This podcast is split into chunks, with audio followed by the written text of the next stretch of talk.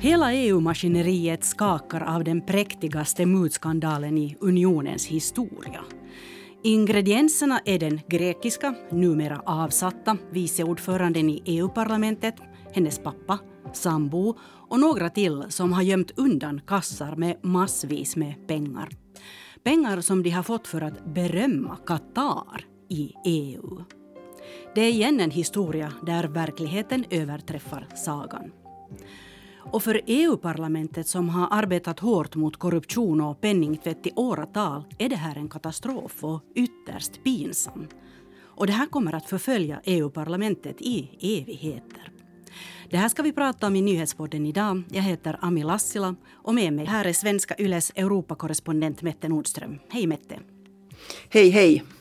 Ja, det här är en helt osannolik historia. Hur illa är det egentligen det här som har hänt? Ja, det är nog väldigt allvarligt. Det här är en muthärva som vi egentligen bara ser början på ännu, så vi vet ju inte riktigt ännu var det slutar och hur många som är involverade sist och slutligen. Mm, men hur går snacket i EU-korridorerna nu när man vet att det har hänt någonting illa i alla fall? Ja, det var nog en riktig nyhetsbomb som briserade här i Bryssel i, i helgen och det har varit det stora samtalsämnet ända sedan dess och det har ju förstås också fördömts. Sen kan jag säga att alla kanske inte har varit helt förvånade över att det har kunnat ske men omfattningen är nog överraskande. Om man sen talar om eh, vad som sägs från officiellt håll, det vill säga de olika EU-topparna så de säger, eller de påpekar att det är en pågående utredning och att de inte vill äventyra den, så därför har de här officiella kommentarerna varit ganska strama men nog starkt fördömande. Mm. Vi ska nu titta lite närmare på det man vet. Eh, den belgiska polisen har sedan veckoslutet gjort reder runt om i Bryssel och Strasbourg och beslagtagit datorer och material både i EU-parlamentet och på andra ställen och kassar fyllda med kontanter gömda i hemmen. Ungefär 1,5 miljoner euro. Och spåren leder till den förra grekiska viceordföranden i parlamentet, Eva Kaili. Vad är det Eva Kaili misstänks ha gjort? Ja, hon misstänks för att ha tagit mutor av Qatar. Och det här är alltså en utredning som faktiskt har pågått i flera månader. Eh, de belgiska myndigheterna säger att de sedan fyra månader tillbaka har misstänkt att som man säger, en Gulfstat försöker köpa inflytande i Bryssel. Och efter fredagens tillslag så sitter alltså Eva Kaili och tre andra häktade. Och det som de åtalas för är korruption, de åtalas också för penningtvätt och för delaktighet i en kriminell organisation. Eh, det är kanske intressant att eh, notera att deras identitet har ju inte publicerats utan eh, det har snarast läckt till media. Och det är då frågan om, förutom Eva Kaili, så är det fråga om en före detta italiensk MEP, alltså Europaparlamentariker, också Kailis italienska partner och så också en generalsekreterare för en människorättsgrupp. Mm. Uh, har Eva Kaili förklarat sig, försvarat sig på något sätt? Ja, det har hon nog gjort via sin försvarsadvokat. Hon säger att hon är oskyldig. Hon säger också att hon inte inte har vetat om de här pengarna som fanns i hennes hem. Och via den här försvarsadvokaten så pekas det nu på hennes sambo. Uh, han säger också att, att Kylie helt enkelt har representerat EU-parlamentet när hon har besökt Qatar och att hon har företrätt EUs linje när det gäller Qatar. Mm. Uh, flera saftiga ingredienser i, i den här historien som vi sa just, vi pratade om de här väskorna fyllda med pengar. Också Eva Kailis pappa har gripits med en väska fylld med eurosedlar och, och hennes sambo, som ju då också är gripen, han är en av grundarna till en människorättsorganisation, så det här skorrar ju väldigt illa i öronen. Eh, och det handlar ju då tydligen om Qatar. Det är den viktigaste tråden här. Kan du berätta mer om det? Ja, Qatar har ju själv nekat till inblandning men, men emiratet utpekades nog eh, väldigt snabbt ändå. Och vad handlar det då om? Ja, Qatar är ju som bekant ett, ett väldigt litet emirat men eh, ändå mycket känt i världens huvudstäder, huvudstäder för att utöva så kallad soft power, det vill säga mjuk makt, eh, genom olika slags påverkanskampanjer, lobbying och, och, genom att stödja och betala ut pengar så försöker man äh, få inflytande. Och, och, och, det är intressant också att notera att det faktiskt förekommer utredningar av åklagare i USA om Qatar har brutit mot amerikanska lobbylagar. Och det som man då försöker helt enkelt köpa så det är globalt inflytande och nu så handlar det ju inte bara om att det att man fick VM, eh, VM i fotboll, det är också andra frågor. Sen kan man fråga sig att, att, att eh, vem är det som bryr sig om, Qatar? Eh, varför har de en möjlighet till det här? Så till saken hör ju också att Qatar är världens största producent av flytande naturgas, så kallad LNG-gas. Och som bekant så försöker ju EU lösa naturgasproblemet genom att få LNG bland annat då från Qatar. Det här har inte nödvändigtvis direkt att göra med fallet Kaili, men nu, det är nog en förklaring till varför emiratet har en sån makt som man har. Men, men vad exakt har Qatar varit ute här med, med fallet Kaili? Då? Har, har de fått valuta för sina pengar som de har investerat i henne? Ja, det är faktiskt något som man har frågat om och om igen. Eh, att varför Europaparlamentet, varför Kaili? Med tanke på då att Europaparlamentet egentligen inte har så mycket utrikespolitisk makt.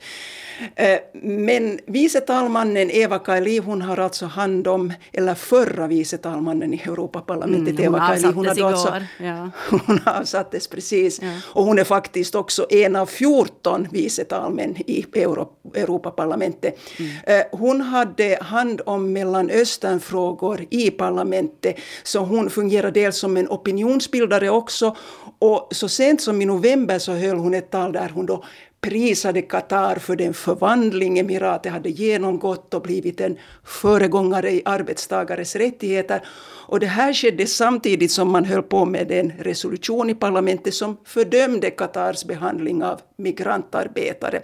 Så här redan så, så ringde ju nog förstås varningsklockor och, och, och, och det ledde till en viss uppmärksamhet. Vad har Qatar då varit helt konkret ute efter? Så en sak som höll på att gå vägen så var det att, att parlamentet förberedde visumfrihet för Qatar. Det här efter då ett förslag från kommissionen, märk väl. Och, och, det drog parlamentet nu snabbt tillbaka. Men det som nu också har kommit fram och som är en större sak ifall det faktiskt stämmer, så det är det här luftfartsavtalet mellan Qatar och EU som förhandlades fram förra året och som ger Qatars flygbolag tillgång till EU-området. Om man nu då tittar på det här så ser det ju ut som om Qatar har köpt sig en EU-parlamentariker helt för sina egna syften. Hur är det egentligen möjligt att, att sånt här kan hända? Ja, det här har kunnat hända därför att det helt enkelt inte finns en tillräcklig övervakning av kontakterna mellan mepparna, alltså Europaparlamentarikerna, och utländska regeringar. Eh, utländska aktörer som besöker eller har kontakt med Europaparlamentet behöver inte ge någon information till något register. En annan sak är att det finns inte heller något slags system i parlamentet som skulle skydda så kallade visselblåsare, det vill säga ifall, någon, ifall det finns någon som vill avslöja skumma affärer. Det är också en dålig övervakning av mepparnas finanser och det som har talats om nu de här senaste dagarna är att det inte heller finns något så kallat etiskt organ för parlamentet, det vill säga en, en, en, en etiska regler och någon som övervakar de här etiska reglerna. Trots att det då har föreslagits för länge sedan och så, så har det faktiskt inte gått vidare. Så man kan säga att det här helt enkelt handlar om slappa regler men också bland en del Europaparlamentariker en ovilja att göra reglerna striktare. För det här har faktiskt påtalats tidigare, många gånger också, men inget har gjorts kanske alla de här ingredienserna har fått bland annat EU-parlamentets ordförande Roberta Metsola att säga att EU-parlamentet och den europeiska demokratin är under attack. Och också EU-kommissionens ordförande Ursula von der Leyen säger att förtroendet för hela EU är i gungning. Och bakgrunden, att det var möjligt att göra, låter ju väldigt oroväckande. Men är det så illa som Metsola och von der Leyen säger? Ja, det är ju intressant att notera att det har funnits egentligen två slags reaktioner på den här muthärvan. Det finns dels de som säger att, att det här är jätteallvarligt, men det här är bara toppen av isberget och att det här med påverkansförsök har vi minsann sett och, och nu måste man ta itu med det här på allvar. Och framförallt att det inte bara handlar om Qatar utan också om andra länder utanför EU som sysslar med, med motsvarande verksamhet. Sen så finns det de som säger att det här egentligen bara handlar om några ruttna äpplen i Europaparlamentet. Att man ju faktiskt har skridit till åtgärder nu och gjort sig av med Kaili. Och, och som, som du konstaterade tidigare så har hon blivit eh, av med sitt jobb. Hon har också slängts ut ur den socialdemokratiska gruppen. Och, och man ser också att nu så Europaparlamentet eh, samarbetar med den belgiska polisen. Eh, det som du nämnde här att, att, att talman Metsola sa att det är en attack mot europeiska demokratin, så det får också mothugg. Man säger mm. att, mm, att det här är ju faktiskt helt självförvållat. Mm. Och också Ursula von der Leyen, hon kritiseras det att hon talar så varmt för gemensamma regler för alla EU-institutioner och ett etiskt organ. Så, så hon kritiserar för att hon själv inte har gjort något åt saken trots att det faktiskt var hon som föreslog det för ganska länge sedan. Ganska pinsamma saker kommer i dagen här. EU-parlamentet har, trots att många säkert har vetat och många säger att det här visste vi, så har man ändå gått på som ingenting medan de här kassarna med pengar har bytt ägare och Eva Kaili har fortsatt tala vackert om Qatar och det här har ju alla då kunnat höra. Hur mycket skada tar parlamentets anseende av den här korruptionsskandalen? Europaparlamentet har nog tagit väldigt mycket skada. Europaparlamentets anseende eh, det är ett jättestort slag mot mot imagen och anseende. Eh, det här är en institution som, som uttryckligen vill vara ett världssamvete. Man kommer ofta med eh, sådana icke-bindande resolutioner om, om missförhållanden i världen. Och inte nog med att, att, att nu att 1,5 miljoner euro har bytt ägare, så händer det också i en kristid då folk ute i Europa helt enkelt kan tvingas välja mellan mat och värme och det är en kristid där hela EU ska bilda en stark och enad och trovärdig front mot Ryssland. Så det här spelar ju nog helt i händerna också på euroskeptiker. Eh, och då ska man komma ihåg att Euro, Europaparlamentarikerna, de, de är ju de som, som väljs direkt av folket. Så det kan vara ett helt nytt slags gäng som kommer in 2024 när följande EU-val hålls som inte allt det här är glömt redan då. Om vi talar om anseende så, så eh, det är faktiskt också den belgiska polisen och inte Europaparlamentet som har avslöjat det hela. Det påpekar man här framförallt från belgiskt håll. Mm. Så också det här är en törn i, i parlamentets sida. Just det. Anseende är förstås en sak, men eh, hur står det till med det konkreta arbetet med korruption? Hur mycket skada tror du det tar av det här? Ja, man kan ju tänka att det här inte är något lyft precis för arbetet mot korruptionen och det här är ju en del av den här rättsstatsprincipen. Hur det konkret påverkas och det återstår ju nog att se att det kanske är lite tidigt ännu att säga mm. hur ex, de här exakta effekterna. När man tittar på dagordningen under, under sammanträdena i Strasbourg nu den här veckan så, så det har ju nog fortsatt förutom då de här inslagen där man på olika sätt tar avstånd från den här muthärvan och, och berättar om åtgärder och håller presskonferenser. Eh, det finns ju nu parlamentariker som utreds inte bara i den socialdemokratiska gruppen utan också i andra politiska grupper så det borde också påverka det dagliga arbetet på något sätt. Och sen just det här att, att det är flera sådana som har jobbat med människorättsfrågor som utreds. Mm. Sen är en fråga också att vad kommer att hända med de här vänskapsföreningarna som finns som anses vara en inkörsport för att nå Europaparlamentarikerna. Och när det gäller korruption överlag så kan det vara bra att komma ihåg att EU består av 27 länder med väldigt olika förvaltningskulturer och arbetskulturer och att korruption är faktiskt ett svårt problem inne i många EU-länder. Mm, så man kanske då inte ser så allvarligt på det här på många håll. Men man ger ju i alla fall eh, ett ganska kraftigt vapen i handen nu på motståndarna. Och populistkommentarerna har förstås inte låtit vänta på sig. Bland annat Ungerns Viktor Orban kunde inte hålla sig från att häckla EU-parlamentets iver att kritisera andra länder för korruption och brist på mänskliga rättigheter. Hur mycket svårare blir det nu för parlamentet att eh, kräva åtgärder mot korruption av Ungern eller att man ska följa rättsstatsprincipen i Ungern och Polen? Mm.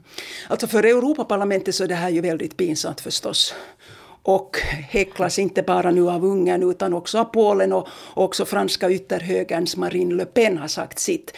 Eh, men sen så är det ju så att den här rättsstatsprincipen, precis som jag sa så handlar det ju förstås om, om just korruption och, och mänskliga rättigheter bland annat. Så det är någonting som inte bara gäller parlamentets arbete utan här är ju allt från EU-domstolen till EU-kommissionen och ministerrådet centrala spelare nu också i den dragkamp som har pågått om stödpengar till Polen och Ungern. Och för speciellt Ungerns del som har varit den svåra biten så har man ju alldeles nyss här nu nått en överenskommelse om på vilka, pengar, eh, på vilka villkor pengarna delas ut. Och, och, det står ju nog fast eh, de här villkoren för den här rättsstatsprincipen oberoende av parlamentets kris. Så alltså i stort kan man inte säga att EU är handlingsförlamad just på grund av det här. Men imagen som sagt får en, en, en, en törn och, och så får vi ju också se ifall det kommer nya utspel från framförallt Ungern. Exakt. Tack Mette Nordström för att du förklarade den här härvan för oss. Tack. Du har lyssnat på nyhetspodden från svenska YLE. Tekniken sköttes av Satu Ulmanen och jag heter Ami Lassila. Fortsätt lyssna.